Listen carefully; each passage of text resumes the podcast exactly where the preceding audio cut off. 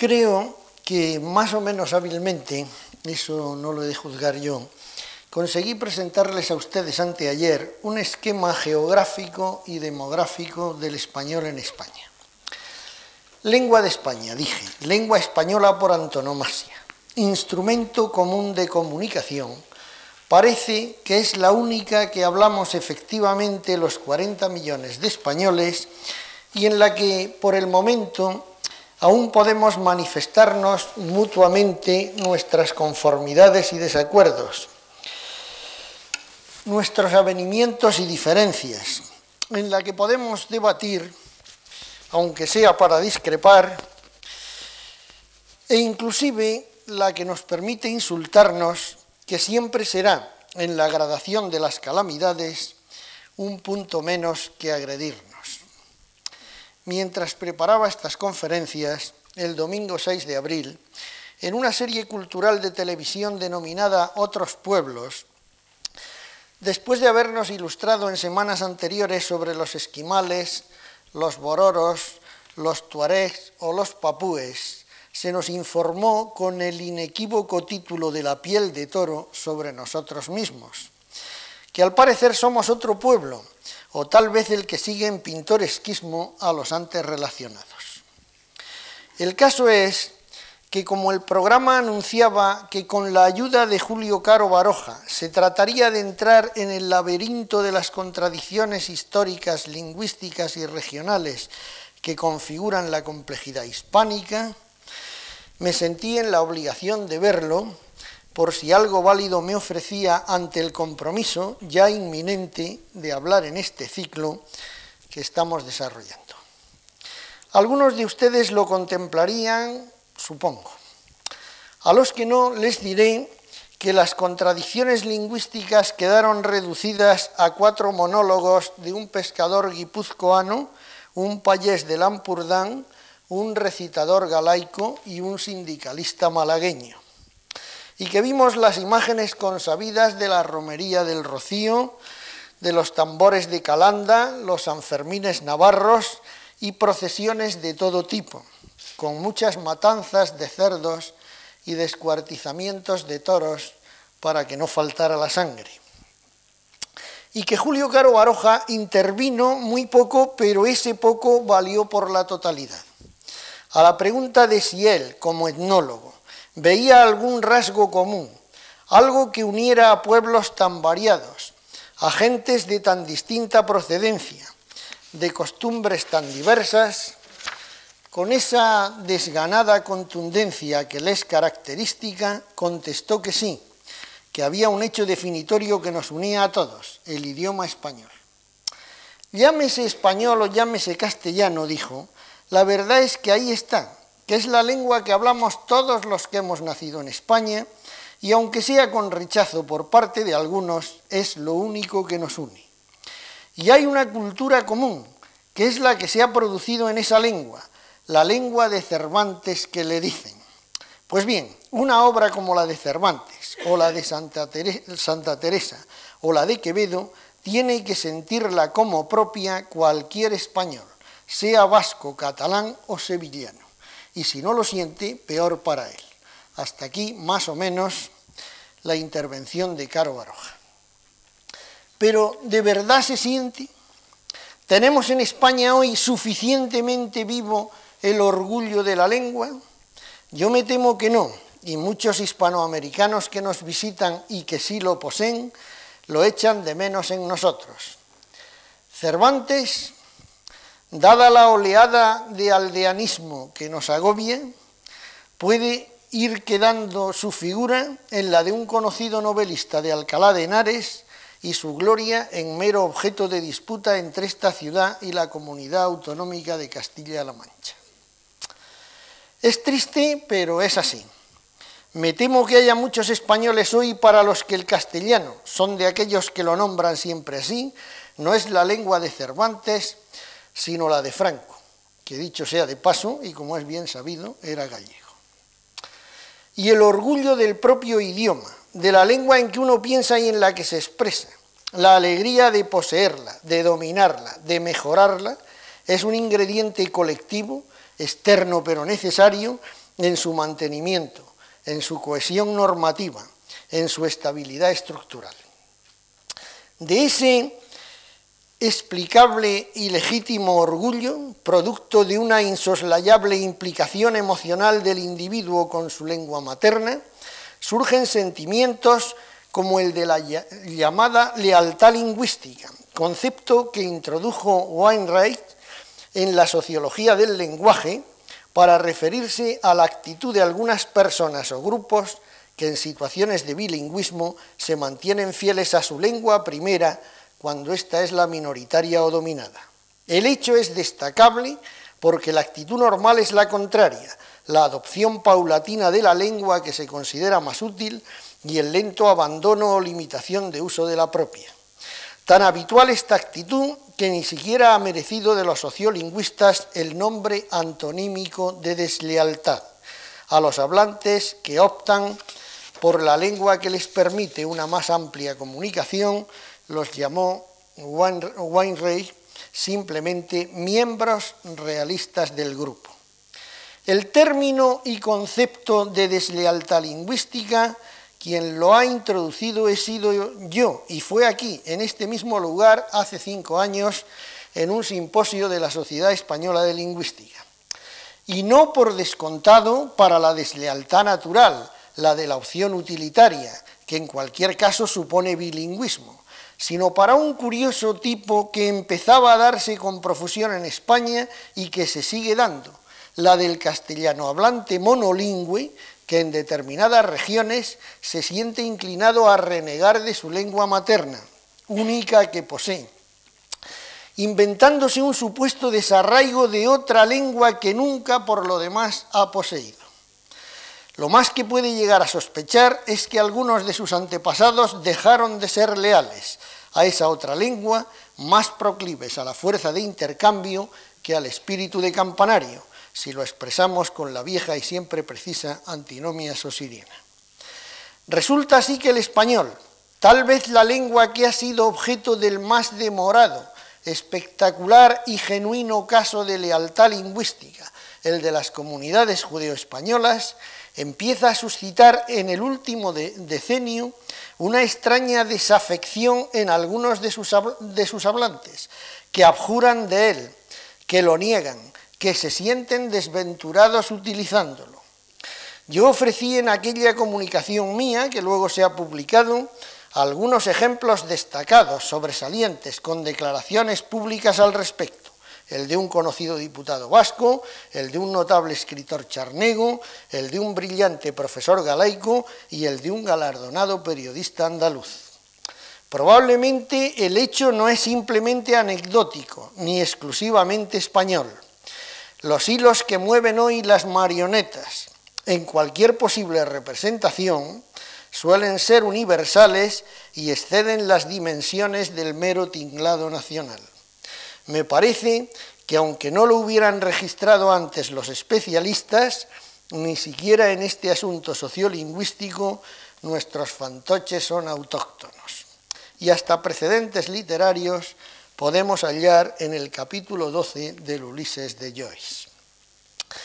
Pero la frecuencia del hecho, su generalización en ciertas áreas, creo que debe ser motivo de inquietud, porque la defección lingüística normal, la racional, la práctica, es deslealtad de un hablante bilingüe y representa la preferencia voluntaria y reflexiva por una de las dos lenguas, su instalación en ella y una atención constante, un esmero, una alertada vigilancia en su uso.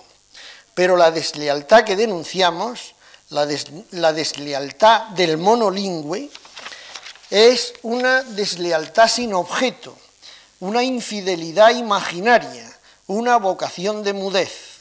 Y los efectos son graves, porque la aversión hacia la propia lengua, sin otra que realmente la sustituya, lo que produce de inmediato es desatención, descuido expresivo, desentendimiento de la norma. Yo atribuyo en buena parte a esa causa cierto ambiente difuso de indiferencia generalizada hacia la corrección y propiedad lingüísticas que padecemos dentro de nuestras fronteras. Desleales confesos suponen tibios inconfesos, desapego general. En vez de orgullo idiomático, para lo que no faltarían buenas razones, lo que parece imperar es un cierto pudor en proclamar lealtades a la lengua española. De ahí que se estile más llamarla castellano y que se la considere con tal nombre, más bien como un viejo dialecto depredador que como una moderna lengua universal. Hace tres años tuve que dar una charla sobre la variedad lingüística de España a los alumnos de COU de un instituto de mi tierra granadina. Pues bien, en el coloquio subsiguiente, algunos de aquellos muchachos se mostraron pesarosos por no tener ellos una lengua propia en la que expresarse. Alguien, evidentemente, les había metido en la cabeza tan peregrina idea, y mis tres cuartos de hora de disertación no habían bastado para desarraigarla. Tuve que decirles que a saber quién les habría comido el coco, eh, con lo cual ya distendieron el ceño en sonrisa. Y preguntarles que si no era su propia lengua, el idioma en que estábamos conversando y en el que habían escrito, con fuerte aportación de genuino granadinismo expresivo, nuestros paisanos Ganivet y, o García Lorca, que me dijeran entonces qué clase de jerga era la que echaban de menos. Aquello acabó bien, y al final quedaron convencidos y hasta entusiasmados. Pero ¿a cuántos otros adolescentes hispanohablantes de nuestro país, en el sur o en el norte, no se les están enseñando análogas falsedades sobre su lengua materna? ¿En qué medida no se está promoviendo, o en el mejor de los casos tolerando, el localismo fonético, la desatención de la norma, la chabacanería expresiva en aras de una alabada y supuesta identidad diferencial? Con efectos, dicho sea de paso, diametralmente opuestos, pues lo que se consigue es la comunión en la vulgaridad, la igualación ramplona. Pues está claro que el español es dialectalmente variado, con diversidades geográficas fácilmente perceptibles, aunque nunca incomprensibles pero es en cambio notablemente uniforme en el vulgarismo, en el solecismo, en la incorrección. De lo que quiero hablar aquí es de variedades dialectales, de la extensión geográfica o social de algunos rasgos caracterizadores.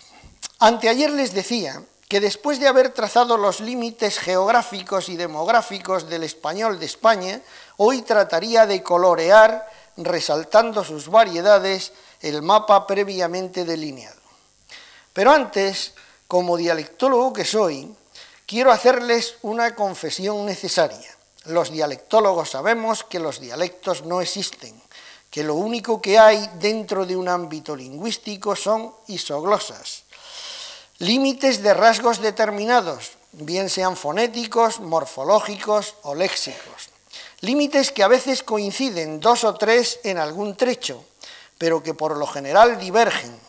Cada uno dibuja una línea diferente. Afortunadamente, porque cuando se forman haces de isoglosas, cuando éstas se superponen en una cierta extensión, lo que generalmente ocurre por razones externas a la lengua, históricas, políticas, administrativas, lo que se fragua es una diferenciación lingüística, no ya dialectal, lo que se va configurando es una dificultad, primero, para entenderse, una interrupción después en la posibilidad de intercomunicación. En una palabra, lo que se produce es una partición lingüística y eso nunca es bueno. La babelización se recoge de una forma u otra en las mitologías de todas las grandes culturas humanas y en todas ellas se describe como una fatídica maldición. Aunque no haya dialectos nítidamente definidos en español, los dialectólogos para entendernos y sobre todo para hacernos entender, hablamos convencionalmente de canario, murciano, extremeño, andaluz, manchego, aragonés y otras denominaciones por el estilo, mexicano, rioplatense, chileno, venezolano, cubano, etcétera, si nos trasladamos al otro continente. pero conscientes de la imprecisión que tal nomenclatura dialectalmente conlleva, pues todo lo más que esos nombres quieren decir es que en las regiones o países aludidos determinado grupo de rasgos coexisten, con mayor o menor amplitud y más o menos intensidad. Dicho esto, vamos a trazar ya alguna división interna dentro del español. Vamos a intentar una primera y a mi juicio esencial partición de la lengua. Hay un español de tendencia conservadora, con firme consonantismo, y hay un español de tendencia evolutiva, con diversas relajaciones consonánticas. Por lo que respecta a España y en líneas generales, todos sabemos, dialectólogos o no, que el conservadurismo predomina en el norte y el evolucionismo se localiza en el sur. Pronunciación castellana frente a pronunciación andaluza, si queremos resaltar el, el fenómeno desde ascripciones geográficas claramente destacables. Español castellano y español atlántico ha llamado a estas dos clases de español don Rafael Lapesa, porque la división se produce igualmente en América. El español de tendencia evolutiva o de tendencia andalucista, que también podríamos decir, se da en todas las islas, las Canarias y las del Caribe y en todo el litoral americano.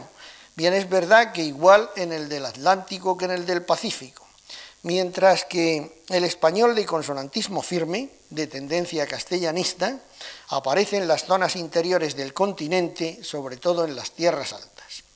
Esto quiere decir que salvo en un país mediterráneo como Bolivia o en los insulares como Cuba o Santo Domingo, en todas las demás naciones americanas se reproduce la bipartición española, siendo allí interior o costeño lo que aquí es respectivamente norteño o meridional. De ahí esa consciente preferencia actual americana por el término español a la que anteayer me referí. Español como nombre de la lengua refleja mejor esa dicotomía dialectal española y ultramarina y no privilegia a un determinado dialecto en el difícil pero necesario equilibrio de la diversidad dentro de la unidad. Más aún considerando que en un aspecto fonológico esencial, el del seseo, el español de América en bloque, lo mismo el de tierras bajas que el de tierras altas, coincide sin excepción con solo una parte del español de España, el de Canarias y el de dos tercios de Andalucía. El carácter modélico del castellano, por otra parte, que podría invocarse desde su condición de dialecto matriz, de habla originaria, e incluso desde su estabilidad fonética, tiene sus quiebras en algunos otros aspectos, como el del empleo de los pronombres personales átonos de tercera persona, leísmo, laísmo o loísmo, cuestión en la que los usos predominantes en escritores o hablantes andaluces o aragoneses, por ejemplo, no disuenan en América, pero sí los de hablantes o escritores castellanos. Volviendo a nuestro mapa de España, diré que la frontera entre esas dos variedades fundamentales, la norteña y la meridional, no la marca precisamente una línea, ni siquiera ateniéndonos a una sola isoglosa, que es lo que se suele practicar y que sería, en este caso, la de la aspiración o pérdida de ese implosiva o de ese final. Eh, hay una ancha banda en el centro de la península donde coexisten mantenimiento, aspiración y pérdida eh, de estas S en hablantes diversos, en distintas generaciones. Aquí en Madrid, por ejemplo, se oye de todo, pero Madrid no es característico porque hay gente de muy diversa procedencia. Claro que la aspiración andalucista se ha registrado en la provincia de, Toledo, en la de Ávila, Ribera del Tormes e incluso en localidades alcarreñas. Y por otra parte quedan eses mucho más al sur. Una amplia faja central, esa amplia faja central que digo. Otro fenómeno de confusión consonántica que algún tiempo se tuvo por andaluz, pero cuya generalización urbana sobre todo dificulta cualquier distribución por áreas continuas, es el yeísmo. Aunque la distinción es más compacta en Aragón que en otras regiones, el yeísmo pleno de todas las ciudades importantes de la cornisa cantábrica, y no pocas castellanas, frente a la distinción de elle, con elle bilateral además, que en su día descubrimos en las proximidades de Sevilla, Paradas y Puebla de Cazalla al, al este, pueblos del Aljarafe al oeste, lo que convierte a esta ciudad, que se creyó la cuna del fenómeno, en un islote yeísta, amén de otras áreas distinguidoras andaluzas en Huelva, en la serranía de Ronda, en la Alpujarra, en la Andalucía esteparia, hacen dudar mucho de su identificación, siquiera sea aproximada, con la oposición dialectal norte-sur. Como tampoco es propiamente norte-sur la oposición entre zonas que, conservando a nivel popular la, aspiración de la H procedente de F latina, pronuncian igualmente como aspiración y no como fricativa velar sorda la J castellana. Eso ya a todos los niveles, por todos los hablantes, y las que habiendo perdido la aspiración primitiva pronuncian con normalidad la J. El área de aspiración comprende el sur de Salamanca y Extremadura y al llegar a Andalucía, la parte casi en diagonal, dejando fuera Jaén, el nordeste de Granada y casi toda Almería. El cuarto rasgo meridional, y como ven hay que irle poniendo comillas siempre a este meridional, la confusión de L y R implosivas y su posible no constante pérdida cuando finales, pues tampoco es exclusivamente meridional, pues si bien cubre Andalucía y zonas canarias, extremeñas, manchegas y murcianas, también es propio del Valle del Ebro en Aragón, Navarra y Rioja. Lo que varía de unos lugares a otros es el grado de penetración social, desde los hablantes incultos hasta los más instruidos. Y algo semejante en lo discontinuo y en lo complejo cabe decir de la tendencia a la pérdida de la D intervocálica. Pero estos son solo los más obvios fenómenos evolutivos que afectan al consonantismo de nuestro idioma, y además vistos muy esquemáticamente, sin atender a la complejidad particular de cada uno, a su alcance en el discurso, a sus matices de realización, a su variabilidad combinatoria, complejidad que multiplica las isoglosas internas en cada una de las áreas delimitadas. Frente a la relativa homogeneidad del español de tendencia castellanista o conservadora, la esencial semejanza de sus variedades, lo característico del español de tendencia andalucista o evolutiva, es su enorme heterogeneidad, su propia diversidad, la multitud de sus variantes, la evidente multiplicidad dialectal que lo constituye. Juzguemos lo que pasa en Andalucía, cuya peculiaridad lingüística es el arquetipo de ese español propenso a evolucionar. En ningún lugar se dan efectivamente tan aglomerados y con tal densidad y grado de evolución todos esos fenómenos que hemos relacionado y algunos otros que hemos omitido, pero que todavía veremos. Y se habla habitualmente de dialecto andaluz, todos hablamos, inclusive los dialectólogos, aunque especifiquemos oriental u occidental, según los casos. Es más, dentro de la verbena idiomática peninsular que ha caracterizado el último decenio, no ha faltado quien hable de lengua andaluza. Y, y, permítanme hacer un inciso, no me voy a referir con esto de lengua andaluza incluso a algo más que se ha llamado, y ya está, ha circulado por la prensa andalusí, que ya es algo diferente. El andalusí es un bodrio a base de eh, las jarchas mozárabes, los vulgarismos, vulgarismos de todo tipo, pronunciaciones más o menos andaluzas y alguna palabra árabe que otra para variar. Eh, en fin, para que vean ustedes lo que pretende ser ese andalusí, creación de un llamado FLA, Frente de Liberación Andaluza, y que forma parte de su parafernalia independentista, les leeré un, texto que copié de un cartel que había en una pared de una universidad andaluza hace dos o tres años. Andalucía otar bolled orbitavor los mismos Andalucíes. Andalucía desperta. Herdilla de la revolución yede entre todos los fillos del pueblo, porque queremos recuperar nuestra cultura, nuestra lengua, nuestra tierra a nosotros mismos. Jorria, cultura es asca para país andalusí. Saja jorria. Bueno. Bien.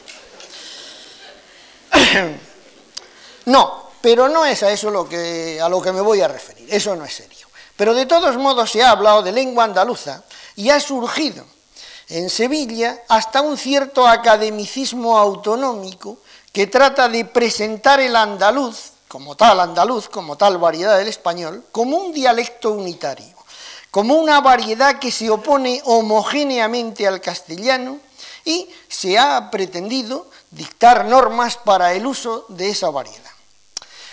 Se recuerda extemporáneamente que Menéndez Pidal ya habló de norma sevillana, pero sin atenerse al hecho de que él lo hizo para referirse a un momento preciso de la historia de nuestra lengua, el de su trasplante a América en el siglo XVI, trasplante en el que Sevilla actuó como filtro e impuso la característica esencial de su habla en aquel entonces, la distinta orientación que había conferido a la reducción de los tres pares de africadas y fricativas sordas y sonoras medievales, desfonologizando antes el punto de articulación que la sonoridad, al contrario de lo que ocurría en Castilla la Vieja, la Nueva y buena parte de la Novísima, es decir, de la misma Andalucía. Porque existe precisamente un tercio de esa región que distingue ese CED y la zona de la vieja confusión se reparte equilibradamente entre la pronunciación seseante y la ceceante. ¿Cómo hablar de norma regional andaluza con esas tres bandas horizontales y estabilizadas? Para empezar, como resultado histórico de un cambio fonético y fonológico que quedó resuelto hará cosa de 400 años. Bandas partidas además oblicuamente por esa otra isoglosa que dije, la de la aspiración mantenida de H y extendida a la J, fonema que se consolidó por aquellas mismas fechas lo que habría producido ya desde entonces y como resultado del reajuste del sistema fonológico medieval, seis variedades al menos de habla andaluza perfectamente diferenciadas. ¿Cuál sería, vistas así las cosas, la verdadera frontera de algo que pudiéramos llamar atinadamente dialecto andaluz? Tomás Navarro Tomás Lorenzo Rodríguez Castellano y Aurelio Macedonio Espinosa, hijo, publicaron en 1933 un documentado trabajo geográfico lingüístico de investigación directa que se llamó así precisamente La frontera del andaluz, donde marcaban esas isoglosas mencionadas de ceceo, seseo y distinción, pero no consideraban a esta última la isoglosa limítrofe, lo que hubiera dejado fuera del andaluz, como digo, más de un tercio de la región, sino que recurrían a otra, algo más norteña, una isoglosa fonética y no fonológica, la que separa la llamada articulación castellana de la S apico alveolar cóncava, es decir, con el ápice de la lengua vuelto hacia arriba, de las denominadas articulaciones andaluzas de esa consonante, lo que todavía deja una sexta parte del territorio administrativo andaluz fuera del estricto límite dialectal.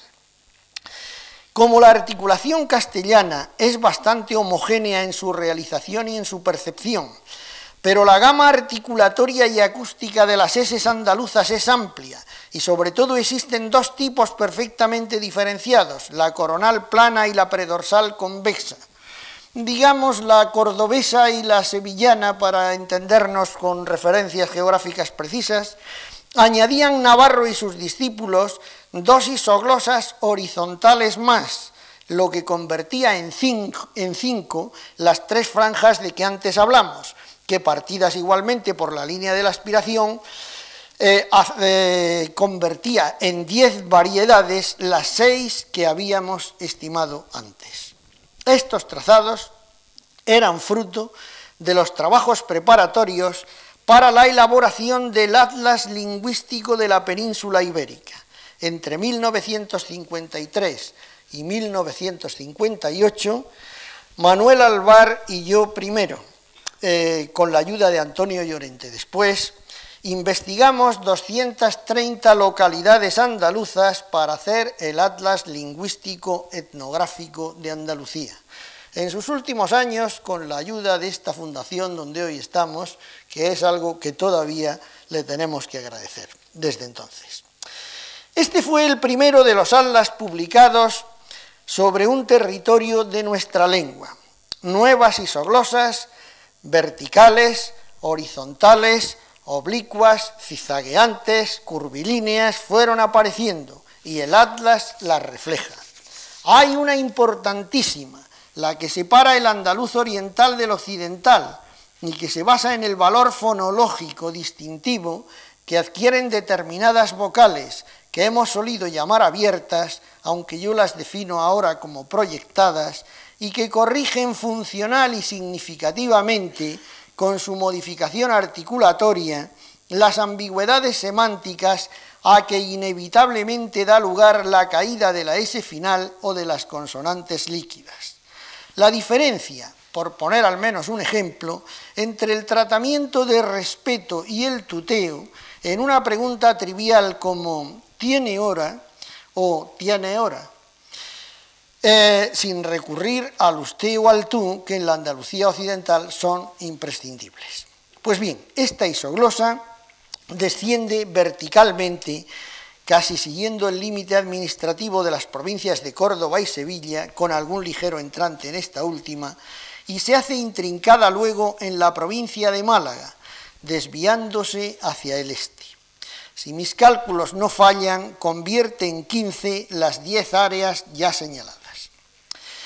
Pero es que las peculiaridades de las aspiraciones de ese implosiva, el distinto influjo que pueden ejercer sobre las consonantes siguientes, asimilándose a ellas o modificándolas hasta producir nuevos sonidos, SBF, SDC, SGJ, añaden más isoglosas y siguen acrecentando las áreas. Y luego está la pronunciación de las líquidas implosivas o de las nasales finales, y la confusión de LR explosivas agrupadas y la articulación fricativa de la che, noche, muchacho, frente a sus variantes africadas que son muy diversas entre sí según las zonas. Y existen isoglosas morfológicas o isomórficas, como la de la igualación en plural del tratamiento, con la desaparición del pronombre vosotros, bipartida además en una doble opción verbal, según se mantenga la tercera persona con él ustedes, o herede la segunda del vosotros desaparecido. Es más, hasta habría una tercera, que es la que recupera el vosotros como fórmula de respeto. Con esa nos encontramos, Alvar y yo, la noche de nuestra llegada a un pueblo del, del Aljarafe sevillano, cuando la posadera tenía dos niños de nueve o diez años y nos disponíamos a cenar, aparecieron los niños sucios, sudorosos, acalorados, y la madre empezó a decirles, me van ustedes a quitar la vida, hay que ver cómo se han puesto, váyanse ustedes a lavar las manos antes de cenar. Y luego se volvió al bar y a mí y nos dijo, vosotros, ¿cómo queréis el huevo? ¿Frito o en tortilla? Esa era otra nueva modalidad de esta confusión de los plurales y de los tratamientos. Bueno, más y más y más isófonas, isomórficas y desde luego centenares de isoléxicas. Casi cada mapa ofrece una repartición, una isoglosa, una isoléxica diferente o varias. Me quedé pues en 15 áreas dialectales en Andalucía hace un instante, tras manejar simplemente siete isoglosas. Después hubiéramos necesitado ya una calculadora y finalmente un ordenador. con ordenador ha clasificado Resnick las variedades dialectales del español de América y aunque sin atlas lingüísticos, solo a base de monografías y trabajos dispersos, son centenares de áreas las que ha obtenido. ¿Cómo hablar, pues, de norma regional andaluza en la utilización de la lengua ante la realidad de un panorama dialectal tan variopinto? Andalucía es un territorio lingüístico en ebullición, entrecruzado por una serie de fenómenos evolutivos más o menos recientes, en distintos grados del proceso y con tendencias dispares y a veces divergentes.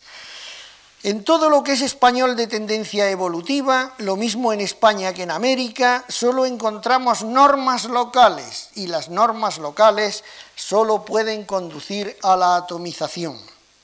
La regla ha sido siempre la del habla culta urbana, pero aún así encontramos tantas normas como ciudades, y no son pocas las ciudades andaluzas. Entre el habla culta sevillana, por ejemplo, seseante y con propensión a restituir las eses finales cuando le son necesarias, y la granadina, con tendencia a la distinción y bastándose morfológicamente con sus vocales proyectadas, hay todo un abismo dialectal.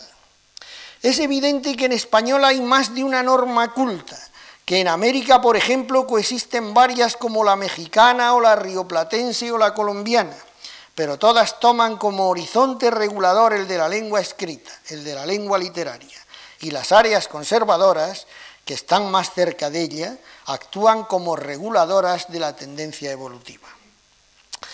Y diré todavía algo más acerca del andaluz, pues si hay una parcela de nuestra lengua de la que yo pueda hablar con alguna autoridad es esta. No hay un dialecto andaluz como hemos visto, sino multitud de dialectos andaluces, coincidentes en algunas cosas, divergentes en muchas más. No hay absolutamente ningún rasgo dialectal que sea común a toda Andalucía, y no hay tampoco ningún rasgo que sea exclusivo de Andalucía, que no aparezca en otros territorios hispanohablantes. Por último, y con respecto a los fenómenos evolutivos que tan profusamente aparecen en la región. En ella se dan siempre, en unas u otras áreas, toda la gama de variaciones evolutivas, de fases o posibilidades del proceso, pero siempre se halla también, en alguno o algunos lugares, con mayor o menor extensión, la solución conservadora, o, si queremos llamarla así, la solución castellana no hay nada, pues, fonéticamente en Castilla que no tenga presencia real, genuina, no de influjo normativo en algún lugar de Andalucía. Creo que esto último ocurre principalmente porque gran parte de los fenómenos evolutivos que afectan a la pronunciación del español en Andalucía son relativamente recientes. Su origen podrá remontarse a tres o cuatro siglos, como han llegado a demostrar algunos historiadores de la lengua, pero su desarrollo se inicia, a mi juicio, en el 18 y su expansión no es anterior al 19 ya avanzado y lo que va del 20. La S final conservada espontáneamente todavía la registramos en las encuestas para el Atlas hace 30 años en el norte de Huelva, de Córdoba, de Jaén, de Granada y en bastantes lugares de Almería, algunos de ellos muy al sur, incluso en la costa.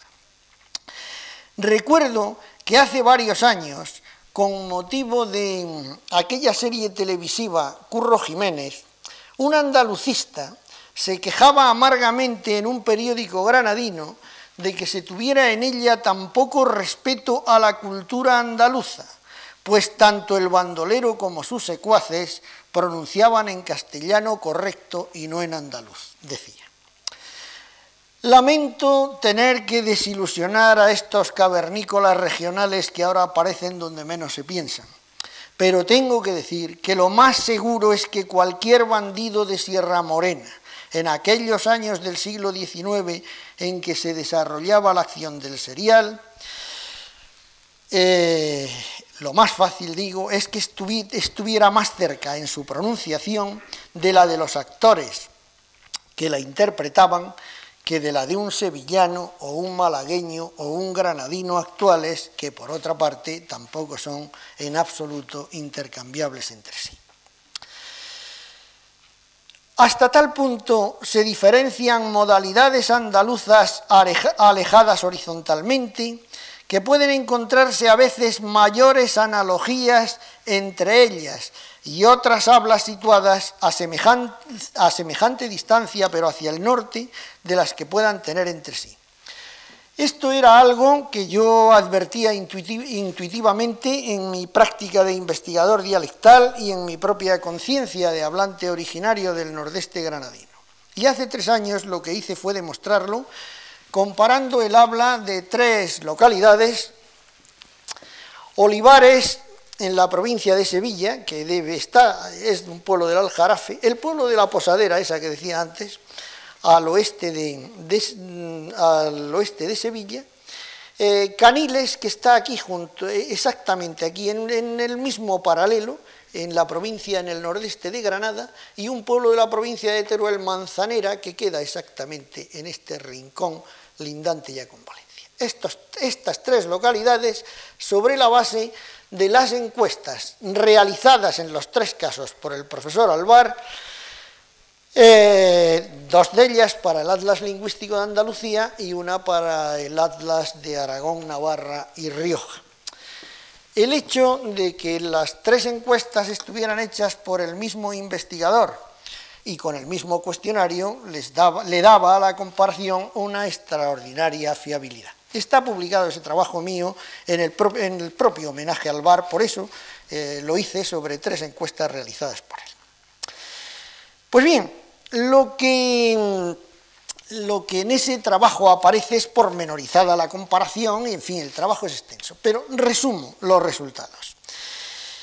Las concomitancias en rasgos fonéticos o morfológicos halladas entre Caniles y Manzanera, es decir, entre el pueblo granadino y el turolense, triplican a las apreciadas entre Caniles y Olivares, y las coincidencias léxicas entre el pueblo granadino y el aragonés doblan a las existentes, a las existentes entre el granadino y el sevillano. Como además la distancia en línea recta entre los dos puntos andaluces es algo menor, es de 310 kilómetros, y entre Caniles y Manzanera casi llega a los 350, eh, como han visto al señalar, el pueblo de Teruel está ya en la mitad norte peninsular, el hecho parece alterar bastantes ideas preconcebidas y romper con las divisiones dialectales al uso.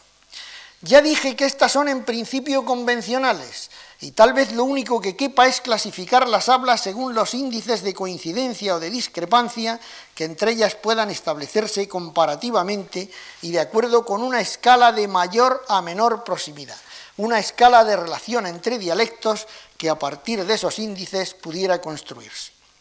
Lo que tampoco excluye que caniles y olivares, por seguir con el ejemplo, puedan agruparse como variedades locales de un supuesto dialecto andaluz. Al fin y al cabo, y pese a que el habla de caniles esté más próxima en esa escala al habla de manzanera que a la de cualquier otra del oeste y sur de Andalucía, no deja de pertenecer a los que he llamado dialectos de tendencia evolutiva, mientras que los, la del pueblo aragonés pertenece, sin ninguna duda, a los de tendencia conservadora. Lo que ocurre, por lo demás, es que las relaciones lingüísticas en la península han sido históricamente más bien verticales que horizontales, y a la vista está la propia división lingüística de las tres lenguas románicas. Si de Andalucía subimos hacia el norte, y examinamos las otras variedades dialectales de la sección meridional, es decir, en toda la extensión que considerábamos de tendencia evolutiva, nos encontraremos con algunas características esenciales. Una de ellas igualatoria. La articulación de la S es homogéneamente apicoalveolar cóncava, castellana. Y ya vimos que ese rasgo fue estimado por experimentados fonetistas como diferencial de lo no andaluz. Por otra parte, en todas esas hablas, la acumulación de fenómenos evolutivos nunca es tan intensa como en las variedades andaluzas y suele haber gradaciones generacionales más marcadas en la aceptación de los sonidos transformados. Eso hace que en la apreciación del no versado resulten bastante, bastante próximas las pronunciaciones extremeñas, manchegas o murcianas. Para el dialectólogo las diferencias son, sin embargo, bastante claras. La isoglosa divisoria entre andaluz oriental y andaluz occidental se prolonga hacia el norte, dejando al oeste Extremadura y al este La Mancha y Murcia. Por lo demás, viejos rasgos leoneses alcanzan, por ejemplo, el vocalismo o aspectos morfológicos del extremeño, mientras que en el manchego oriental y en el murciano se advierte con nitidez la impronta aragonesa. Las áreas respectivas del...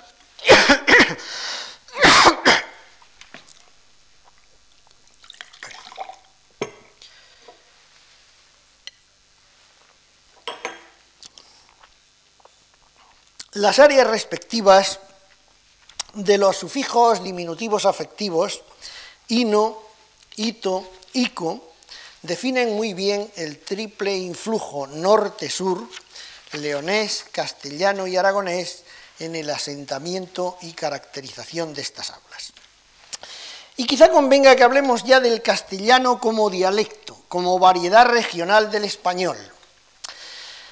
Haber constituido el dialecto de Castilla la Vieja, el núcleo originario de la lengua, le ha permitido, como decía, ostentar la primacía y servir de modelo normativo durante siglos. Haberle prestado su nombre incluso al idioma que en torno a él se fue formando por integración de otras variedades.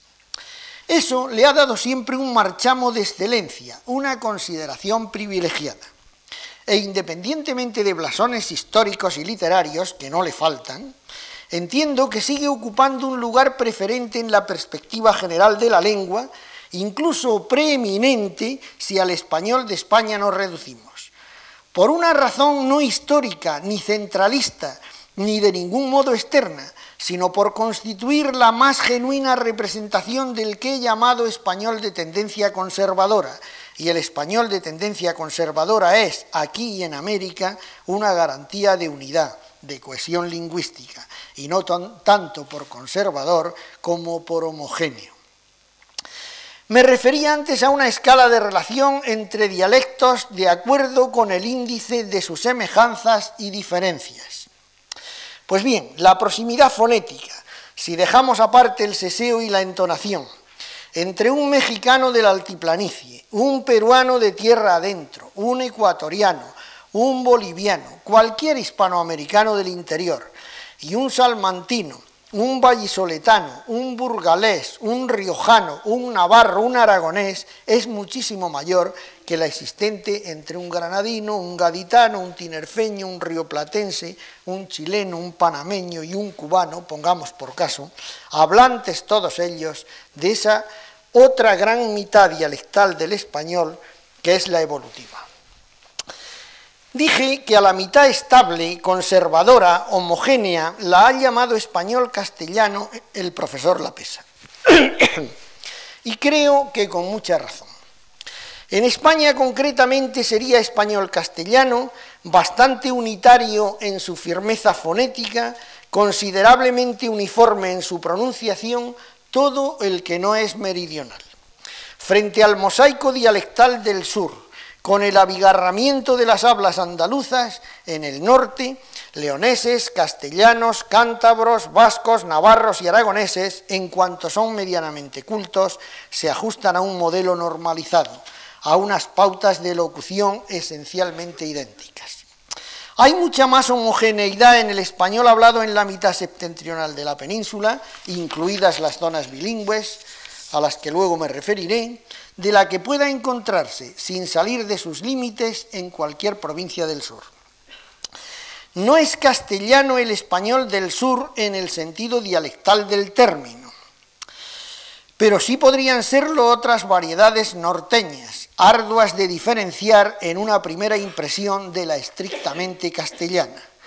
Las diferencias pueden ser léxicas con frecuencia, sintácticas en ocasiones, de entonación a veces, pero la nivelación fonética es muy notable y las pocas peculiaridades locales se destacan aquí o allá por su propia rareza.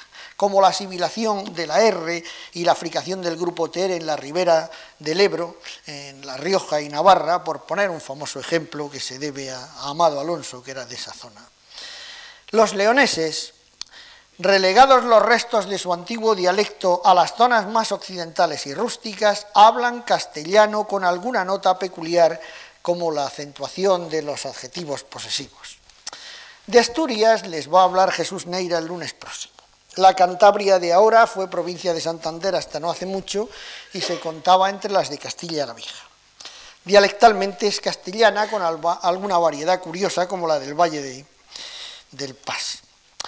Los casi dos millones de vascos no bilingües hablan castellano lisa y llanamente. De riojanos y navarros podemos decir otro tanto. Y los aragoneses, ajenos del todo a las confusiones pronominales, menos proclives a aceptar el yeísmo, casi se han convertido en el verdadero modelo de corrección castellana.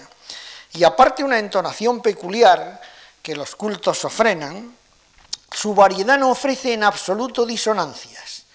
Por eso sorprende singularmente que también en esa región hayan surgido veleidades idiomáticas y exista algún grupo dedicado a inventarse una lengua aragonesa, la fabla que le llaman, de la que incluso han publicado una gramática mezclando rasgos y particularidades de la media docena de dialectos románicos arcaicos cuyos restos aún perviven en algunos valles del Pirineo de Huesca. Como los mismos autores han adaptado sus nombres a la fonética de ese supuesto aragonés perdido, Comenta mi compañero Tomás Buesa, catedrático de la Universidad de Zaragoza y jacetano él.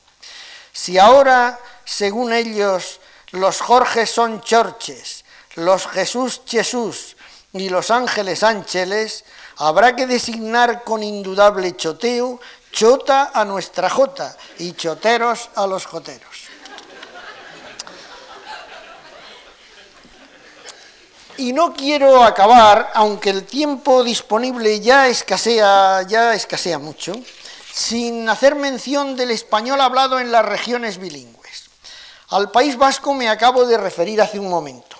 Si el castellano en sus orígenes fue un romance con sonidos vascos, como tantas veces se ha dicho, y el vasco es hoy particularmente el unificado y aprendido, el batúa una lengua de extraña estructura gramatical, pero fonética sustancialmente castellana, ¿Cómo distinguir dialectalmente a un castellano hablante vasco de un castellano viejo?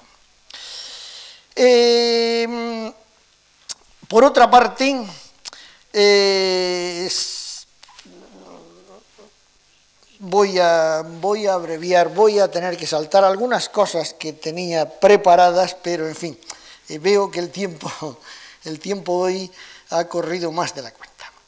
Eh, digamos que eh, hay léxico vasco naturalmente, hay un fondo léxico que eso sí es siempre original, pero lo es en todos los ámbitos del idioma.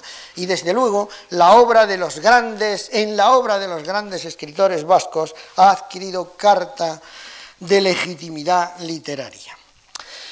Hay incluso un vocabulario, el vocabulario de palabras usadas en Álava de don Federico Baray Barizumárraga, publicado en 1903, que se ha incorporado masivamente al diccionario académico. En fin, si los vascos hablan el castellano, del que son cofundadores, sin coloración dialectal, no cabe decir lo mismo de los castellano hablantes gallegos o del dominio lingüístico catalán. En ambas zonas, la situación astrática en que conviven ambas lenguas las frecuentes situaciones de sesquilingüismo a que en su momento me referí mantienen un constante influjo de doble dirección que proporciona múltiples préstamos léxicos, notables calcos sintácticos, aproximaciones morfológicas y una cierta igualación fonética de fondo. El acento gallego o el acento catalán o el acento valenciano son fácilmente perceptibles para cualquier hispanohablante. La fijeza y rotundidad vocálica del castellano normativo se ve afectada de diverso modo en estas áreas, con imprecisión de timbre en posición átona, con palatalizaciones o velarizaciones desacostumbradas de la vocal central. Los grupos consonánticos cultos se reducen en Galicia como ya se reducían en español clásico antes de la restitución cultista del siglo XVIII. La L velar, la D final ensordecida, la sonorización frecuente de la S colorean en el otro extremo el habla de los castellanohablantes de Cataluña. Incluso una distinción fonológica olvidada en español, la de BV, reaparece uniformemente en castellano, en castellano hablantes del área, campo de Tarragona, región valenciana, Islas Baleares, donde la otra lengua las distingue.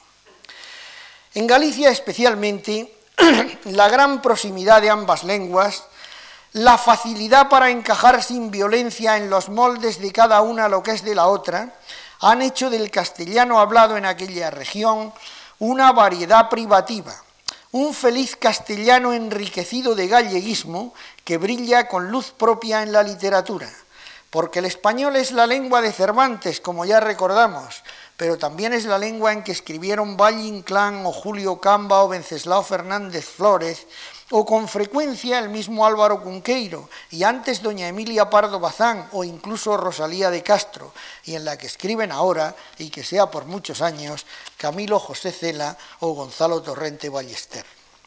No es una broma el español de Galicia, y uno se explica el buen sentido del nuevo marqués de Bradomín al no autorizar la traducción de divinas palabras al gallego, pues como aclaró, eso era desvirtuar el texto, porque si su padre hubiera deseado escribirlo en esa lengua, ya él mismo lo hubiera hecho. Con la lengua oriental de España, aunque las diferencias estén más señaladas, no deja de ocurrir algo parecido.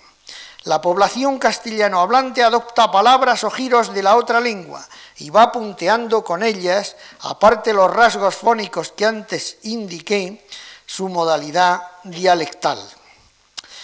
Eh, mm, todo este léxico, léxico peculiar que entra por la vía precisamente de esta variedad, de, las variedades del español que se habla en Cataluña, encontramos en autores como Candel, Vázquez Montalbán, Rodríguez Méndez o los Goitisolo. A veces hallo en las novelas de Marseille palabras no glosadas que no están en los diccionarios castellanos ni en los catalanes con el sentido que allí parecen tener y que deben pertenecer a esa otra entidad dialectal de la que apenas nadie se ocupa y que es el español hablado en Barcelona. La lista de escritores de calidad que escriben hoy o escribieron ayer español en el dominio lingüístico catalán, bien sean castellano hablantes o bilingües, o bilingües con el catalán como lengua materna, no es tampoco baladí. Eh, cualquiera de ustedes puede eh, fácilmente encontrar los 10 o 12 a los que yo me refería aquí. Mm, bosquejado así el panorama del español peninsular, de modo muy incompleto, aunque confío en que no inexacto, ya que el tiempo tasado no permitía otra cosa, y aún así ha venido escaso, no puedo terminar sin referirme al español de Canarias la más meridional de nuestras hablas nacionales y eslabón que une, como tantas veces se ha dicho, el español de España con el español de América. Efectivamente, dentro de las posibles agrupaciones dialectales que las escalas de relación pueden marcar, las hablas canarias se aproximan más en una apreciación impresionista a las de las zonas del Caribe que a cualesquiera otras. Pero diré también enseguida que no hay dialecto canario en sentido estricto, sino múltiples variedades locales, considerables diferencias de isla a isla, enrevesadas y soglosas entrecruzadas sin salir de cada una de ellas. Y para concluir, como epílogo a todas estas consideraciones geográficas y sociales sobre el español de España que he venido haciendo, quisiera que reflexionáramos un poco acerca de la llamada crisis de la lengua y manifestarles mi opinión sobre ese asunto. ¿Está en crisis el español de España como se viene afirmando?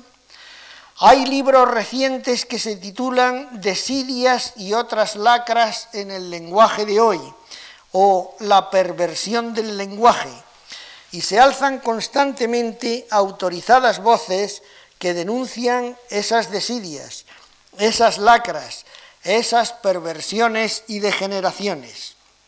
La impropiedad, la incorrección, la ramplonería se señalan por doquier.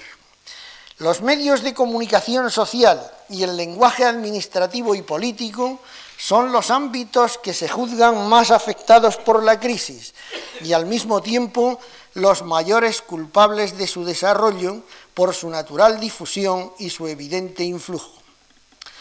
Los heraldos de la crisis son consustancialmente apocalípticos y no ven fáciles remedios para los males que sobre la lengua se ciernen ni viabilidad en su aplicación. Personalmente yo no creo que exista crisis en la lengua ni que el hablar de ella sea novedad, pues ya hace dos siglos que escribía Juan Pablo Forner sus exequias de la lengua castellana y resulta notorio que el funeral fue prematuro. La lengua es un instrumento y como en todo instrumento, la gradación de habilidades en, su uso es muy extensa. Desde la perspectiva de los que dominan su empleo, reconocen sus matices y admiran sus precisiones, toda actuación desafinada es algo que rechina en su conciencia lingüística. Y si esos virtuosos tienen tendencia al pesimismo, deducen, ante la extensión de ciertos usos vitandos, que la degeneración del idioma es irreversible y entonces proclaman que la lengua está en crisis. Ahora bien, si por crisis entendemos solo un momento decisivo y de importantes consecuencias, la lengua históricamente es una sucesión de crisis porque es una sucesión de estados y crítico es siempre el paso de uno a otro. Pero como el término crisis apunta más bien en este empleo al hecho de que sus consecuencias van a ser no solo importantes, sino graves y lamentables, yo la verdad es que con este catastrofismo lingüístico no me siento identificado. Aparte descuidos, incorrecciones e impropiedades que nunca han faltado, yo me he referido en mis dos conferencias a algunos hechos que pudiera muy bien recopilar plañideramente en este epílogo. El posible oscuro porvenir del español en algunas zonas bilingües o incluso fronterizas la potenciación de localismos dialectales o la penosa actitud de esos inauditos desleales que se han convertido en usuarios vergonzantes del idioma, amén de otras desdichas que es bien fácil añadir. El desdén hacia la norma, la despreocupación oficial, claramente reflejada en la enseñanza, que se reduce en cada nuevo plan de estudios, como si la lengua propia fuera asunto particular y no vehículo de entendimiento colectivo. Pero a pesar de todo, soy optimista.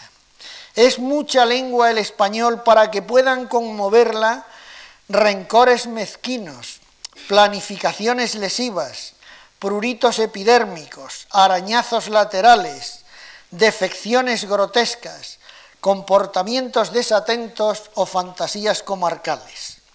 Creo que siempre, afortunadamente, en la inmensa mayoría de los usuarios de un idioma predomina el buen sentido, y como cada idioma es el uso que de él se haga, el sentido común acaba siempre por imponerse. Poseemos la única lengua que acaso sirva todavía para andar por el mundo sin tener necesariamente que aprender inglés porque a la posibilidad de llegar con ella desde Sierra Nevada a los picos de Europa, desde la cordillera andina a la altiplanicie mexicana, desde el cálido litoral del Caribe a las gélidas costas de la Patagonia, sin dejar de escucharla, se añade el hecho de poder encontrar, y cada vez con más frecuencia, conocedores de ella en cualquier otro lugar del mundo. Y ese es un bien que nadie que lo posea puede, cuerdamente considerarlo enajenable. Creo que podemos estar tranquilos. Nos queda español para rato.